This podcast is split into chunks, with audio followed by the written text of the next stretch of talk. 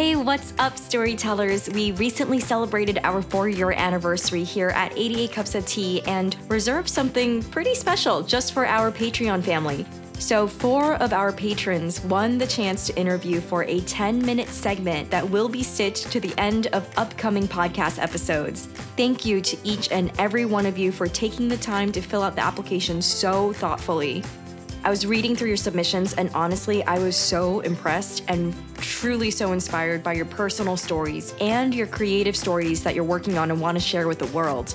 So, thank you again for taking the time to do that. And a huge congratulations to the following four winners Melissa Bobie, Angeline Bully, Sarah Adams, and Melissa C. I am so excited about this, and we are kicking off the first segment with Melissa Bobie, who is a huge fan of Jason Reynolds and says that gold comes out of his mouth every time he talks. So, what a perfect pairing, and I honestly could not describe my conversation with Jason in a better way. In Melissa's segment, we chat about her writing life, the manuscript she's working on, and the challenges she's faced, and why community is crucial to set you up for success. So be sure to look out for Melissa's segment right after my conversation with Jason.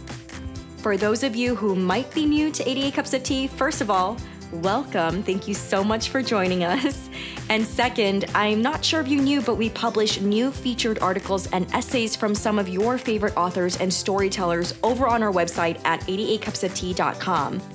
Most recently, we released articles from Sara Faring, the author of The Tenth Girl, who wrote an actionable article on creating plot twists in your story. And we also have an article by Julie Kibler, author of Home for Erring and Outcast Girls, in which she cracks the mystery of outsider syndrome and brings you some pretty good news that might just free you from feeling like one.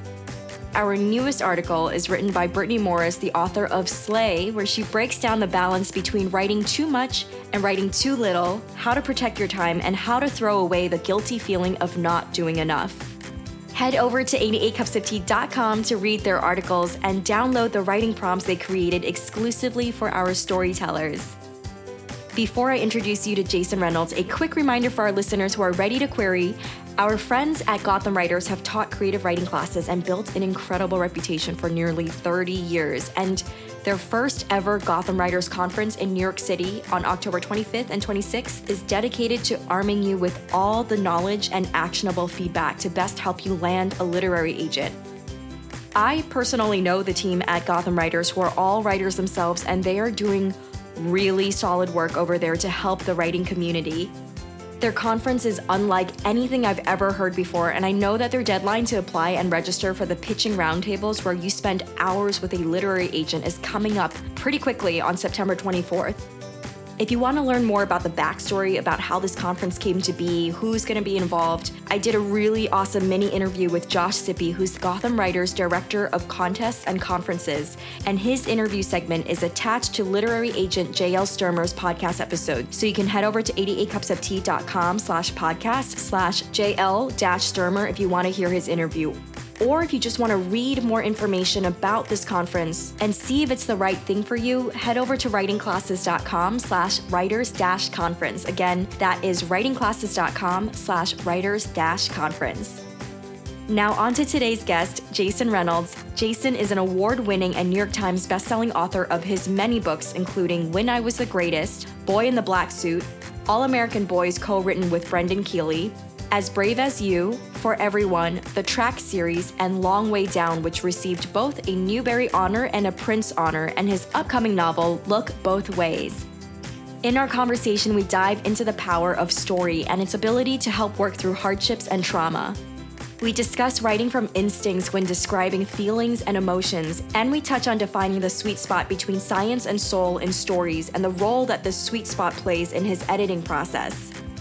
Further into our conversation, we talk about survivors' remorse as successful artists, how creating a lane for marginalized voices through access creates opportunities, and we unveil a little bit about the financial side of the publishing industry.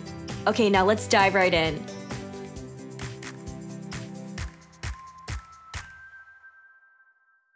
Hey everyone, I am so excited. We have Jason Reynolds with us today. Jason, how are you? Thank you so much for stopping by. My pleasure, my pleasure. I'm good. I'm good. Thank you for having me. I'm so excited about this. Our community is really pumped to have you on, and they're really excited and looking forward to hearing from you. So, why don't we kick it off with just rewinding all the way back your earliest memory of how you first fell in love with storytelling? I think, you know, it's interesting. This is one of those questions where I, rememory is a funny thing because to some extent, I remember sort of being a kid, growing up in DC, sitting at the table with my family members on holidays and hearing them tell stories. I come from a colorful family, so to speak, where everybody's got a story to tell, especially when people get a little loose. Uh, so and and you know, it's like my uncle is telling the same story over and over again every year. My yeah. my mother is telling the same story, right? Like so, I grew up around that sort of as a, a kid, just sitting around a bunch of people who tried to one up each other with stories that had been told ten times over. But as far as sort of reading stories, that wasn't a thing for me. That that wasn't something I was interested in. It wasn't a part of my family dynamic. It wasn't a part of my my sort of community at large. Um, nobody I knew was was you know reading books. We didn't go to the library. Like that just wasn't a part of my life. Reading seemed like punishment, and so I didn't find my stories through books per se, but I found them through sort of family. I found them through hip hop, and then from there things sort of evolved. You know, but it just I, I always tell people I came through the back door. You know. Side note, I completely understand about the uncle repeating the story over and over. I have a few of those on my side as well. I'm so curious, how did it actually start? It wasn't really something that was encouraged or really something that it was seen much growing up to now where you are today. Like, where in that point of your life did it start tugging at you and you started to be aware that this is a possible career or something that you can actually access even through the back door? It was a slow evolution. I think for me, I studied rap lyrics, right? So I was a kid, you know, I grew up in 80s, early 90s. Rap lyrics were everything. We would buy cassette tapes and read the liner notes. And, and from there, I discovered poetry, or rather, poetry discovered me. And I started to write poems. So poetry was my entree into this entire world, you know. I actually had zero need or necessity or inclination to write stories. None. Like as a kid, it was like, man, I don't read stories. I'm not going to write them. It's too many words. It's too intimidating. I'm not good enough. I'm not smart enough. All the things that I think a lot of us still deal with. And so I just wrote poems for years. And it wasn't until I think I was 10 years old, my grandmother passed away. And it's one of those strange moments in a child's life, you know, the first time you hear your mother crying, which is a weird, weird thing. I wanted to write something to make her feel better. So I wrote a couple of lines that I just kind of made up and she printed them on the back of the funeral program. And to see the reaction from my family was the first sort of notion that like ah there's something happening with language that I did not know about. It wasn't so much storytelling. It was just like language has power and it's a power that I did not know existed, but now I know. And so now I'm going to lean into this thing. And so I started to write poems sort of every single day, day in, day out, really just trying to figure out ways to use poems as some sort of salve for my family, who at the time was going through all kinds of changes. And from there, over the course of 15 years after that, I'm 25 years old, right? So, like, we're talking about from 10 years old to 25, it was just poetry. And then at 25, I started to write stories, but I had never wanted to write a story, never wanted to write novels. It wasn't until I met my first editor. I was signed at 2021 wow. to HarperCollins. Yeah, it was a baby. Okay. Yeah. Belated congratulations. Thank you. I know. I, listen, it wasn't all roses though. I mean, I got my deal, I got signed, and the book flopped, and I was never to be heard from again for another decade. But I had this editor, and this editor is the one who told me she was editing my poems, and she told me, um, "One day you'll write stories." And I said, "I doubt it." And she said, "No, you will." And I said, I don't have the education for that. And she said, Oh, don't worry, young man. What I know about you is that your intuition will take you farther than your education ever will. And so at 25, I decided to just use my gut and write what I wanted to write and what I wish I had to read when I was a kid. That long time span, right? Yeah. What else was it that you were gravitating towards that you were usually, your heart was calling you out to write? I think there's always a point in every young person's life where they think they have answers that they don't necessarily have but they know what feels strange to them. They know what feels funny. They know what feels wrong. And so there was a, a moment early on, 13, 14, 15, where I'm trying to address the things that I find wrong with the world. It's the same thing I see today with kids. You know, when I'm in schools and everything, I see young people trying to grapple with ideas and systems that are not beyond them, but that they're going to have to grow into, right? But, mm-hmm. but, they, but they're dipping their toe in, in the waters of iniquities and trying to fix the world, you know? And so I had those moments where it's like, let's talk about fatherless households because I lived in a fatherless household without understanding the nuances of adult relation. But like, understanding what it feels like to know that none of my friends have fathers. Despite whatever happened to those people, it's like this is wrong. And so I'm making these sort of bifurcated statements. Everything is black and white at that age, you know? And then at 16, it became I got my own things that I need to work out, right? I'm 16 years old. I've dealt with all sorts of things at this point. I've lost friends, I've lost family members. I'm dealing with my issues with my father. I'm dealing with issues with my siblings. I'm dealing with issues with my mother. And now I'm starting to exercise my own issues. I'm starting to be very honest about how I feel and who I am at that age. And the pain is starting to come out. My mom at the time was suffering from cancer, and I had that to write about the fear of losing a parent. My brother is dealing with all sorts of things that I wish he hadn't had to deal with. And I'm writing about him and about what that feels like for me to watch my big brother, my hero, deal with the things that he was dealing with. And so there's this long stretch where I'm just kind of therapizing myself in hopes that my honesty will connect to the humanity of another person. Um, and we can kind of build an empathetic space, right? That's how I felt as a teenager. It's like, yo, I can use this to build bonds and I can use this to be honest. I may not be able to ever say this, but if I say it in verse, then it sort of gives me a strange force field that insulates me in a way where I can still be honest without feeling um, quite as vulnerable. Ooh. So, and that was sort of the process. Yeah. I was listening to Long Way Down on an audiobook. The way you were even reading it was beautiful. And I knew you wrote it in the story through poetry. But even when you're reading it, I could visualize it on the page. I know you said at the end of the interview of this audiobook, these were like the ghosts coming back to visit, almost like the Christmas carol, right? So when you were writing that, where was the inspiration coming from and what then gave you that urgency to write the book when you did? I mean, that book is sort of rooted in my own experiences and my own trauma. You know, I was 19 when a dear friend of mine was murdered, and he wasn't the first friend of mine who had been killed, but for some reason, his felt different. There are certain people you lose in life where you say that was not supposed to happen. But there are other people you lose in life where you say that was an inevitability. Unfortunately, if you grow up in certain environments, right? And so for him, it was kind of like it was like that that wasn't supposed to happen. It was a different kind of sting, a different kind of anger. And I just remember being a kid and, and going to his mom's house and and telling his mom that we would avenge his death. And that's something that I think that we have to I think we have to be a little more honest about. I think you know America struggles with sex and violence and anger, right? We just have a hard time talking about sex, violence, and anger. We don't mind talking about these things in really sort of cosmetic ways, but when it gets down into the nitty gritty, when it gets down into sort of the ugliness of it all, but the honesty of it all, I think we struggle. And so here we are as children who are attempting, or at least who are who have decided that they will attempt murder because they don't know we, when I say they, I mean we, because we didn't know where to put the pain. And because we did know that police officers would undervalue the situation and not even look. And so we played by a certain kind of rule. We had codes, we had rules, and this is just the way it was. And, and we never questioned it. And his mother blocked the door and she told us to let it go. And so we let it go. And I'm glad we did. But I understand what it feels like to feel like you're trapped in that block of ice right? And you don't know that the ice is slowly melting, the ice of grief, the ice of anger, the ice of trauma.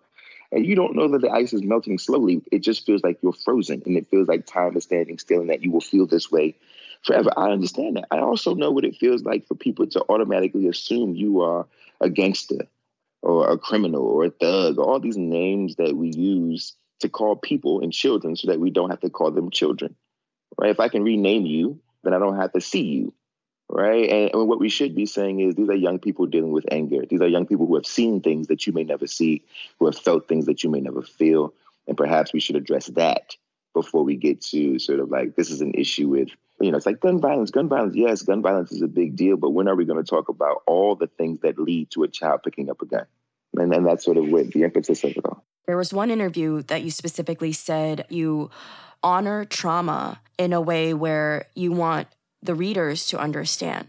How do you then go about transcribing trauma mm. of the everyday realities into something that is digestible for young readers while keeping it real and not censoring? Because I think the, the issue is there's a lot of censorship. How are you able to do it and get that message across? I mean, I'm sure there's intention behind your writing and the way you approach it. So I'm wondering if this is like a conscious thing or it's subconscious already innate in you, or if this is something that you can actually talk out loud and expand on with me. I think it's a little bit of both. I mean, there are elements of it I think I can explain. I think here's the truth. The truth is, is that you you can't show what you don't know. And so I think at the end of the day, I try to spend my time with young people and try to ask them questions. I try to pay attention to the way that they're articulating their own pain and think about who I was at that age and try my best to remember the discomfort of it all, right? What does it feel like to have to say a thing that feels unsayable? What does that feel like? And how can I transcribe that on the page? So instead of transcribing the traumatic experience, the traumatic act. I tried to transcribe the traumatized interior of a person. And what does that feel and sound and smell and look like? And what that usually looks like is an animal stuck in your throat, right? What that usually looks like is trying to find language that does not exist to describe a feeling that has never been felt. And that's where poetry comes into play. Even when I'm writing prose, I use poetic devices because poetry has a way of assigning symbolism and language and meaning to things that don't seem to have any language to be assigned. Like for instance, if you're reading a book like Ghost and Ghost says, you know, and Ghost has been traumatized by his father and Ghost is trying to describe the way that he feels, he says, I got so much mad in me because he can't figure out how to say anything else. It's like I just got so much mad or, or that that he feels red on the inside these are sort of the ways that I tried to do it so that it feels honest and it feels real for a young person who also is struggling to express a part of themselves that has been told to, that they should be ashamed of. Now, there are other parts to the process that I just can't explain. I've been shooting from the hip since I was 10. I don't know if I can give you a one plus one or a formula for these things, because I think if I could give you the formula, then the work doesn't work anymore. If there is a formula, then the work becomes trite and hackneyed and formulaic. A lot of this is gut work. A lot of this is human work, right? Me saying, I am a human being. There are parts of me that I have to remain tapped into that are that are fully human, not adult, not grown up human, not adult human, just human human. The parts of me that are still a child, the parts of me that are still trying to figure out what it means to be who I am every single day and put that on the page because I think young people they know that insecurity, that that the feelings of inadequacy. I still have all those feelings. Adults have just learned to to pretend like they don't. Whereas I'm I try to keep mine as raw as possible and at the forefront of my life so that I can use them and turn them into something that is connected. When it comes to gut instinct work, how do you approach your editing so that you still maintain the core and the magic of what the origin is about without really, you know, dissipating? Right, or, or sanitizing. My theory is that there's a sweet spot between science and soul. I think you have to have the science of language, the science of writing. We all have to know how language works and how structure works and how to form a sentence. These are things that you just have to know. But then there's like soul, right? Now you can't have all of soul and no and no science because I think that also makes for an annoying thing to read, right? It, it becomes arduous to try to figure out, right? The whole, it's all feeling, right? But if it's all science and no soul, then we're bored to death, right? It's flat. Mm-hmm. I try to figure out where that sweet spot is in the editing process in particular. The way I like to think about it though is like if you, I mean, you're a New Yorker, so you know, like let's say you go downtown, let's say you're in Soho and you're looking at the Balthazar sign, you know, Balthazar, the restaurant down on Spring Street. Mm-hmm. Yes. And if you look at that sign from across the street, it's beautiful. It's one of the most beautiful signs in the city to me. And it's hand painted. Oh, I did not know that. I met the dude who did it years ago because he was painting the window of a store I used to work in 10 years ago. And so he did that sign. It's a hand painted sign. And he said, look, if you get really, he said, people stand across the street, they say, man, Balthazar, it's beautiful, it's beautiful, it's beautiful. He said, if you get right up on it, you'll get to see all of the squiggles and, and, and all the mistakes that I made when painting that sign. He said, but the, the, the thing is, is that the human mind recognizes the imperfection of the human hand as perfection. And that if I were to make a perfect sign, everyone would say the sign feels a little strange. So the way I think about my writing when I'm editing is it needs to be functional for the reader. It needs to be ushering the reader through the story. But there have to be jagged elements, human elements, imperfections in the story or, or in the language, in the sentences, fragments, one word sentences, ellipses, em dashes. Sometimes I break the line in the middle of prose without punctuation. Sometimes I'll throw a run on sentence if I feel like it works in this particular space. If the narrator or if the story calls for a ramble, right? Or if it calls for digression, if it calls like whatever the story calls for, I, those are the moments where I say, all right, let's put some of me in it right here. You know, let's put a double negative right here because that's how I am and how I feel and what I think it calls for.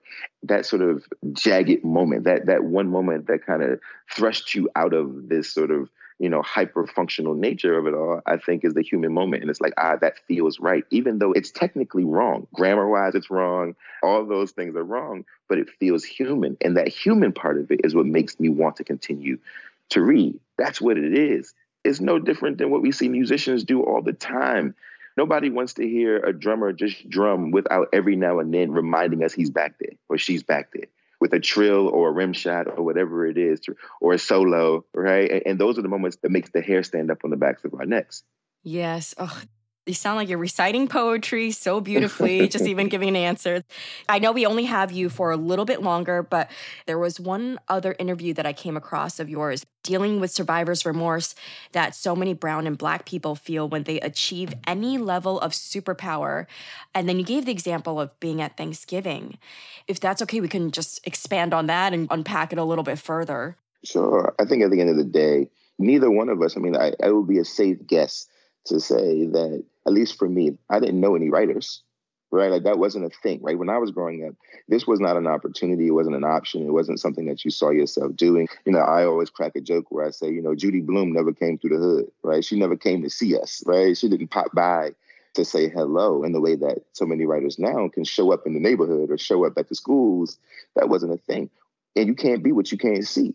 And because I have a mother who was raised in the 1950s and 60s in the American South, for her, the safest bet was the 401k route, right? You find you a job and you lock it down. She worked the same job for 45 years. And then as soon as she retired, took another job, which she has been doing now for 20 years as a teacher, which she's been doing now for 20 years, right? This is a woman who only knows security. You do whatever you do that can be secure. Happiness and dreams are inconsequential. Security equals success. Safety equals success.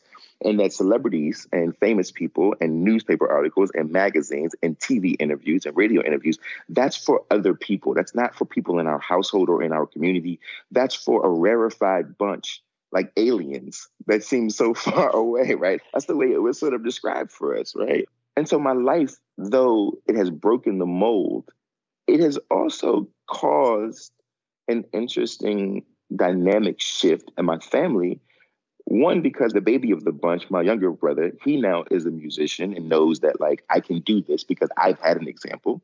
Whereas I didn't have an example, right? My older brother was not, a, you know, this was not his way, or my older sister. But my the baby of the bunch says, "Well, I have an example, so I'm going to go into the arts and I'm going to really do it, and I know I can do it because one of my siblings has done it, which is amazing, right? You shift entire trajectory of your family. But when you come home and you've gotten back off an airplane from the Edinburgh Book Festival and you pop in to see your mother, who will always be my number one person, and she can't fathom that castles are real, it does something to you.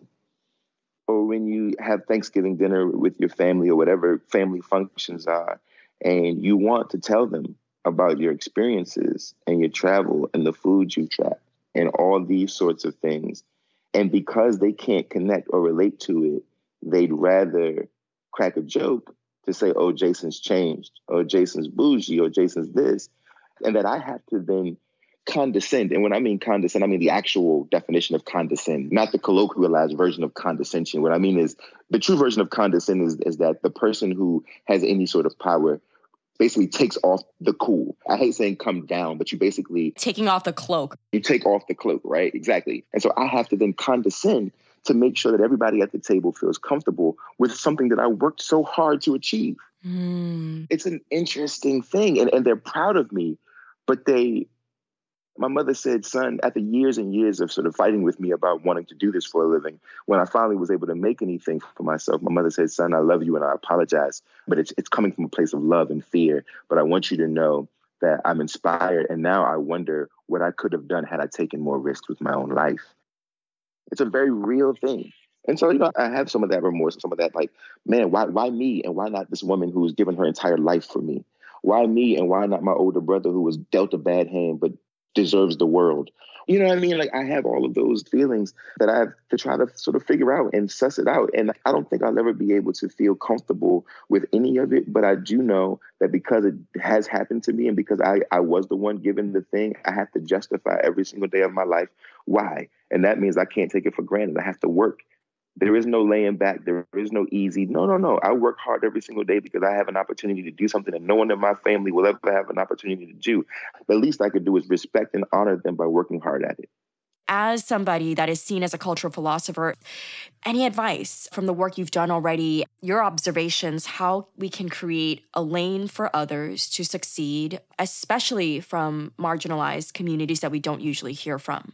Thank you for this question, because this is a my mother always says you can't be a king unless you can be a kingmaker. This is something that I take very, very, very, very, very, very seriously.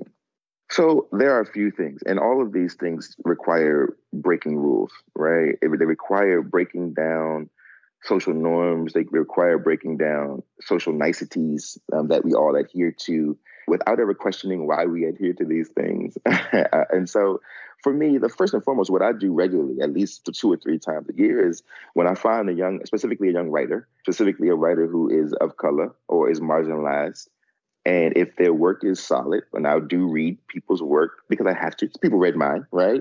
And so it's somebody that I'm really sort of like, all right, this person's got a thing, they've got this, they've got that, and I get the sense that they're willing to work. And when I say work, I mean like lay it on the line because that's the other thing. Everybody is so concerned with that which is difficult that they haven't sort of created fortitude for themselves to say that I don't care if it's difficult or not. And so it's always a question of like, is it hard to do this? Is it going to be a hard task? Well, if that's the question that you have, you're not ready, mm. right? You're not ready for this, right? Because difficulty and ease are irrelevant questions. The only question that has to be asked is, are you going to do this or are you not going to do this? Now, if that's your mentality, then I'm rocking with you, right? And what I do multiple times a year is I walk them through the door. We go, hey, you go, let me see your work. Cool. I'm gonna call my agent. Hey, Here's what's happening. I'd like for you to read this. That's the missing component that we don't like to talk about, right? Is that the X factor to opportunity is access, right? And that for me, it does not hurt me, nor does it dim my light to walk into the space where I know I have leverage and say, check this person out. Nothing happens to me if I do this, right? Those of us who have the power, and right now in the literary space, I have a bit of power, then we need to stick our necks out for those who have less. That's what happened to me, right? My story, the part of the story that we didn't get into, is that when I actually did get signed and I got started writing stories, there was a cadre of people who made space at the table for me. This didn't just happen to me. I did not do this myself. There was Jacqueline Woodson. There was Walter Dean Myers. There was Christopher Myers. There was Laurie Halse Anderson. There was Rita Williams Garcia. There was Sharon Draper. These were writers who were established who said, We are going to continue to say this young man's name on a microphone in magazines and newspapers. We are going to make sure that every festival and conference knows he exists. This wasn't me, right? And so now it's my responsibility to do the same with young writers coming up who say, I just need a shot. I promise I, I will knock the door off the jam if I just get a shot and I do my best to do that. And who's come from that are a bunch of young writers, people like Candice Iloh, who's coming out next year, Mahogany Browne, who is now, you know, she wrote Woke Baby and she wrote Black Girl Magic and a whole bunch of other books that's coming out. And that's what it's about for me. You know, the other thing that I do is I, I'm the artistic director of the Rhode Island Writers Colony, which is a writer's residence up in Rhode Island, started by a man named Brooke Stevenson, who unfortunately we lost five years back. And this is a colony for Black and Brown writers at any level there is no workshop. There is none of that. It's just space, space and time. You get two weeks to just do your thing because the other X factor is just space and time for us to be able to do the work that we so desperately want to do. I've been running this residency for this is the seventh year coming up, and Elizabeth Acevedo has come through this residency. A young man named Mateo Askaripour, whose book is coming out soon, has come through this residency. Like tons of writers have come through this residency and are doing incredible work in this industry, but they just needed the time and space in the community to build themselves. That's it. I share resources. I talk about money which I know everybody's afraid of. But the reason that I talk about money with these people, with the people in my inner circle who are, or with younger people trying to get in the game, isn't because I want to entice them or dissuade them, right? Either way, because it's complicated, but because that's how our mentors talk to me about it. They wanted me to understand that this was business as much as it is art, right? And we have to make sure that the art is A1 we have to make sure we're prepared to step into an industry that will rob you blind if you don't know what you're doing. And the only way for us to know that is to talk about it. But we've all been raised to believe that to talk about money is in poor taste. And I always question who taught us that? I feel like there are things being kept from us. And we continue to perpetuate the keeping from us instead of saying, like, let's really talk about it. Let's really weigh out what you should be expecting, what is an overshot, what is when you're a little too big for your britches, what's highway robbery, what a contract should look like, what your agent's cut should be, what your, what your foreign rights should be. Let's really talk about all these things so that if you are fortunate enough to get a deal, you come into that thing equipped and prepared and armed to create not just beautiful art, but also potentially a life for yourself. Alice Walker gave me the same advice. Nikki Giovanni's giving me this advice, right? This is something that we have to talk about, no matter how uncomfortable it may or may not be, you know? Yes. Oh my God. I love talking about money on this podcast. Okay, I know we're literally out of time. It's all good. We can do one more. It's all good if you if you got another one. No, I was just gonna say in the future, I want to bring you back to then really get into the money talk because that's gonna be at least half an hour, forty five minutes an hour. Let's do it. I actually had somebody on recently named Laura Adams from Money Podcast mm-hmm. to discuss specifically about finances for freelancers. A lot of people in my community have voiced that think they think they're set once they become a writer and they, they're going to quit their day job they're going to do this i'm like no uh-uh. from all the interviews i've had it sounds like that's a really terrible idea it sounds like you should hold on to your day job until you have enough savings saved up, until you have enough to know that you can lean back and you are guaranteed and you've signed those contracts, you know those payments are coming in, that is going to be able to keep you afloat for years. Yeah, absolutely. You got to shatter that illusion that as soon as you write your debut book, boom. Toni Morrison kept the job her entire career. Holy shit. I see. I had no idea about that. And that just goes to show that who does anyone else think they are? I mean, if you have any like major tip about money related stuff, please play Mama Bear right now. I think at the end of the day, I think the one thing, if, if anything, that I would say about the money is it's hard to wrap up in a single sentence. There are a few things I think really quickly. Just number one, understand that no one is doing you a favor. This is a business. This is services rendered. The money you're being paid is the money you're being paid for a service. And what happens is we believe that it's like we've been sort of graced with some sort of benevolent venture where it's like, oh, we're gifting you this money. No, they're paying you for a particular service. The amount of money you make in advance, the money you have to make back before you ever start seeing any royalties. The average person does not see a royalty check. And that is another misconception the average writer never earns out their advance and sees a royalty check. It is a very rare thing. Oh, to, it's so shit. interesting. It's a very rare thing to earn out your advance and get a royalty check. The other thing you have to remember is that the more your advance, the more likely the publishing company is to put the machine behind you to make sure that your book does well because they have to make their investment back right? So the reason that your agent fights for more money isn't just because they want you to be rich, because the truth is that the likelihood of you being rich is slim. It's because the more they can push the publisher to invest, the more skin the publisher has in the game, and the more likelihood the publisher puts the machine behind that work to make sure that that book is actually successful. The publisher has to protect their investment. This is economics this is business, you know? So that's a small thing. One day we'll have a conversation and we'll really get into the nitty gritty of it, you know? yes, we'll get into the nitty gritty in the near future. Thank you so much for that. And I didn't even know that little tidbit. I really thought when they try to get the advance payment, that's like just for the artist, blah, blah, blah. Didn't even think business aspect. Nope. Yeah. That means you're going to have a bigger machine behind you to lift you up and to get the word out. Yep. Holy crap. Thank you so much, Jason. No problem. Can you tell listeners where they can find you and follow you along with your adventures and your work and, and everything that you've been doing? Of course, of course. You can find me on all the platforms at Jason Reynolds 83, Twitter, Instagram, and everything else. Jason Writes Books is my website, jasonwritesbooks.com. Check that out. And I Am Jason Reynolds is another website where it features basically thousands of poems I've written over the years. That's a whole separate thing. And then lastly, and most importantly, Look Both Ways. My newest book comes out in a couple of weeks, October 8th. Check that out too. I'm so excited. Congratulations, Jason. Thank you very much. I appreciate you. Talk soon. And that wraps up my conversation with Jason Reynolds. Jason, thank you so much for your transparency and sharing your knowledge with our community. I loved chatting with you. All right, storytellers, now we're going to jump into my conversation with your fellow storyteller, Melissa Bobie. Hey, storytellers. I am so excited to introduce to you Melissa Bobie, who is an amazing storyteller in our community. She's been so supportive for years and has shown up for our in person event with the sweetest gift to wish me a happy birthday and 88 Cups of Tea a happy birthday, and has been supporting us not only vocally, but also tangibly because she wants to show her support for us. And I'm so grateful, Melissa, to have you on the podcast. You are incredible. Thank you for everything you've done for this community. You've really helped us to get to where we are today. I'm so excited to have you on.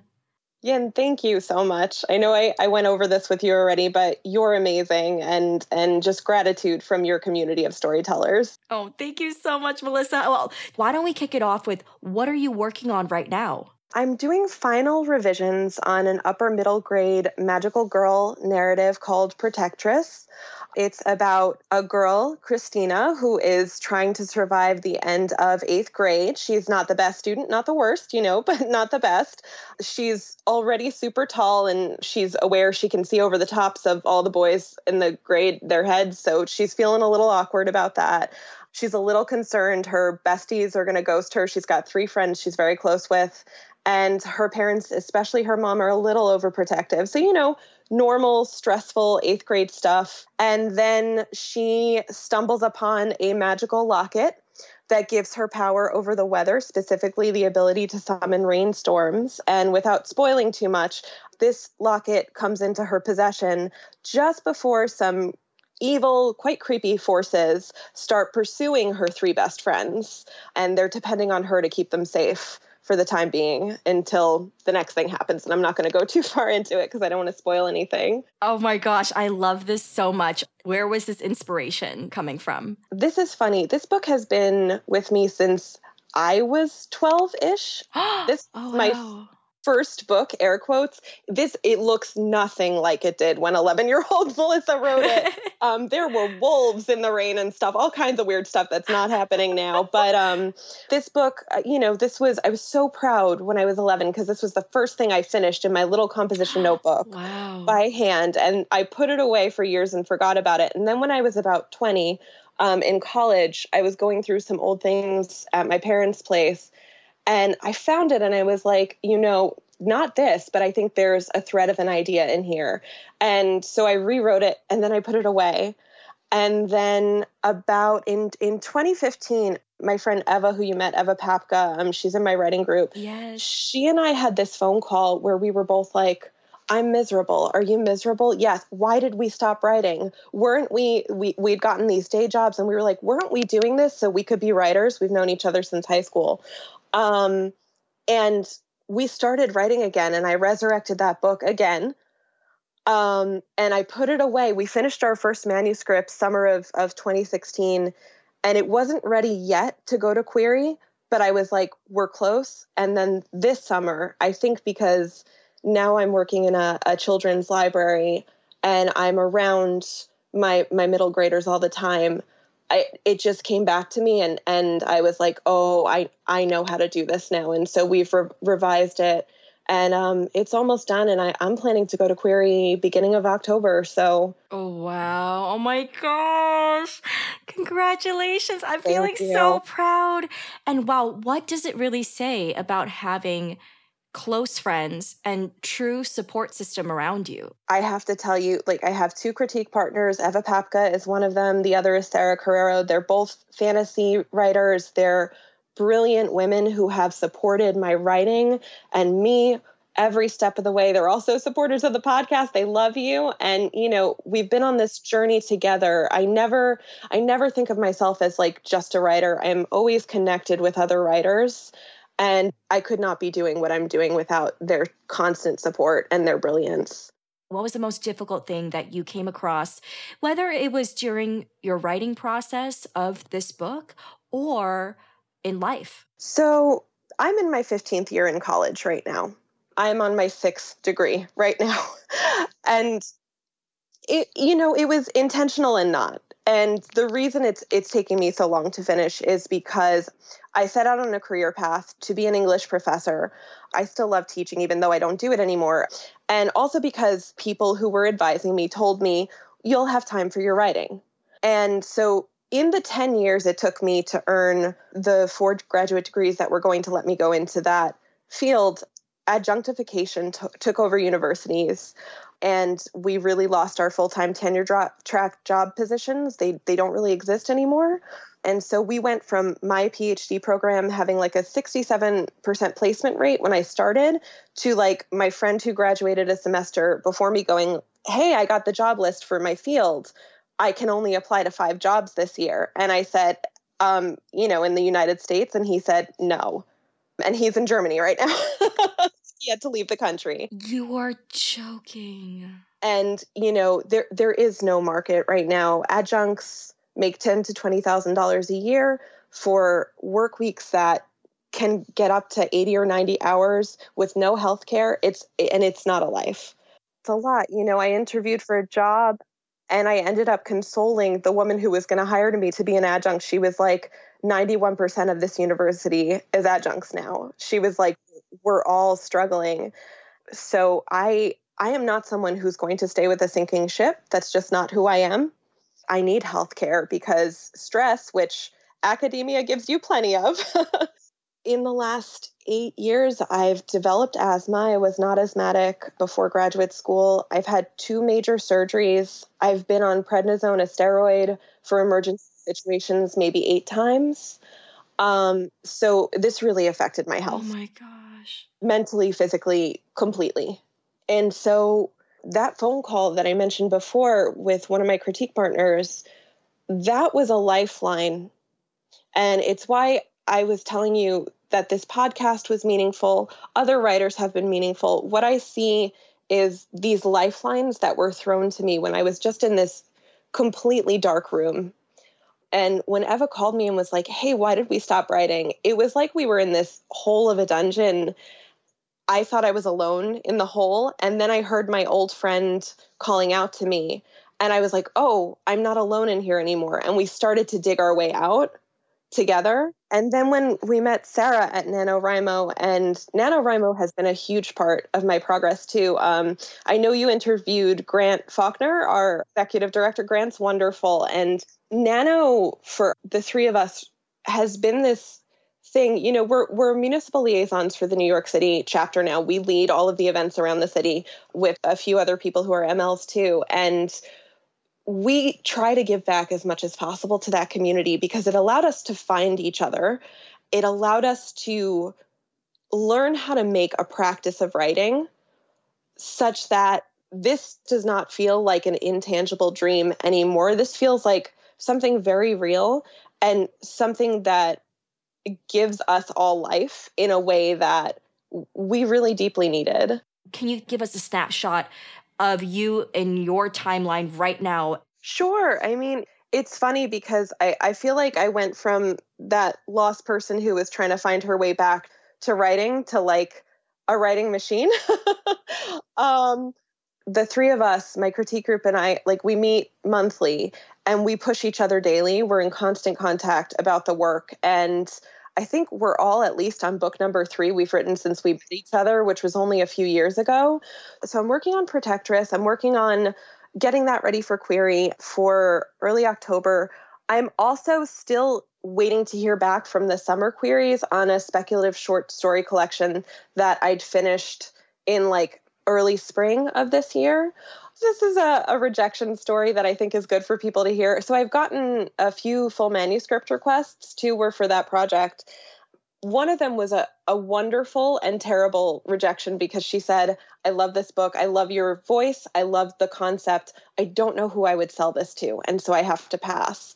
And I was like, man. but I think that when an agent does that for you, and I, I really want to, if people are listening who are in the query trenches with me, I know rejections suck so much. They suck even more when you hit the triple digits. I'm sure I'm going to hit the quadruple soon and it's going to suck beyond what I can even imagine. But when people are kind enough and gracious enough to agents to give you specific feedback in the rejection, listen closely because it was devastating to hear. I don't know who to sell this to, but that says to me, well, maybe I've got something here that's a little different. And different isn't bad different means you're going in a new direction and somebody might know who to sell this to. And if the voice is good and the concept is good, then I'm on the right track. And even though it's a failure, it's also a victory. So that project is still under review right now. I don't know what's going to happen with it. And then um, I have a novella that, like, I had written, Sarah and I had written for the Tor open call for novellas, I think last June, not this past June, but the June before. And I wrote this little novella, and halfway through, it was it was it came out of me in five weeks. And halfway through, I had given it to to the two of them, and I was like, guys, I think this might be garbage. And they both read it, and Eva goes to me, this is my favorite thing you've ever written. And I was like, oh, okay, not garbage. And that's why critique partners are important as a PSA to anybody listening. You need someone to tell you, hey, this isn't garbage sometimes because self doubt is real. So, you know, I haven't done anything with that. It didn't get into Tor, which is fine. But what I'm doing right now is I'm preparing to self publish that because I want to learn that process. So many writers that I've encountered on Twitter um, and through conversation are hybrid writers. They do some self publishing, some traditional, some indie. And so I want to do my homework and I'm going to use that little novella as a, a sort of test project because um, you know you can't really query with a novella it's it's too small but it's humble enough for me to try this out so i'm planning to print my own galleys in november i have some friends who are willing to be early reviewers I hope to release that in like maybe early winter, um, maybe like January. So yeah, there's a lot happening, but I I feel like I'm moving forward, and and that's that's what I want to be doing. So thank you on behalf of our community for sharing that with everybody, and also let everybody know what is it that you're hoping your stories will do and how it will affect and impact people once they have it in their hands you know, I'm I'm really writing for girls and for women. And that doesn't mean that I don't hope that people who aren't girls or women don't enjoy my books. I, of course I do, but um you know, in 2016 NaNoWriMo was going on when the election results came in. We were in like what, day 4 of NaNoWriMo, so it was very early. And I remember Sarah setting up a safe space in case anybody needed quiet and just needed to not talk. There was a lot of fear, and many of our writers are women. Um, I would say the majority of, of the people who come. And a lot of them were saying, like, I can't write today. I can't write today. Like, I don't have it in me. And Yin, I swear to God, I was on fire that day. I was like, I have to write today. And I'm not, I'm not criticizing those women. I understand what they were going through. I think they were smart to sit in it and to support each other.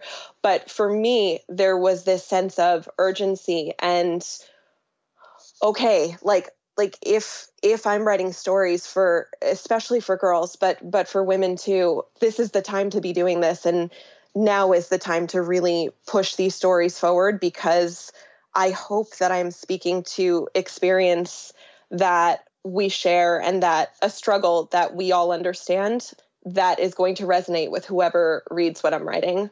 And I hope that the writing helps them as it has helped me. Melissa, I don't even know what better way to end off. Melissa, thank you so much thank for your you. time. And please let everybody know where they can find you on social media to keep tabs on you and to show support and root you on, and where they can just get in touch and say hi. Okay, so this is easy to remember. So the name Melissa means bee. So I am a book bumble across social media on Instagram, on Twitter. Um, my WordPress is a bookbumble.wordpress.com. I have an article up about 88 cups of tea. so look out for that because I talk about highlights, some of my favorite of your episodes. Also, if you follow at Word Magic Chat, it's a Twitter chat that Eva and Sarah and myself co-host every Tuesday night at 7:30 for writers. We love new participants and we ask lots of fun questions. We encourage you to keep writing. It's a really positive space. We have great participants already. So if you're looking for something to do on a Tuesday night at 7:30 Eastern Time, come join us. We have a lot of fun. Alrighty, storytellers, and that wraps up our episode for this week. Melissa, thank you so much for being such a bright light in our community, and I am so grateful to have you as one of our storytellers. And thank you as well for sharing your storytelling journey.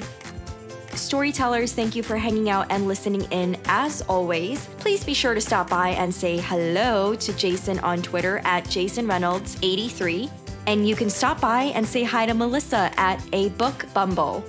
To find all the resources and books mentioned in Jason's episode, along with the tweetable quotes and the timestamps of highlights throughout our entire conversation, head on over to Jason's show notes page at 88cupsoftea.com slash podcast slash Jason dash Reynolds.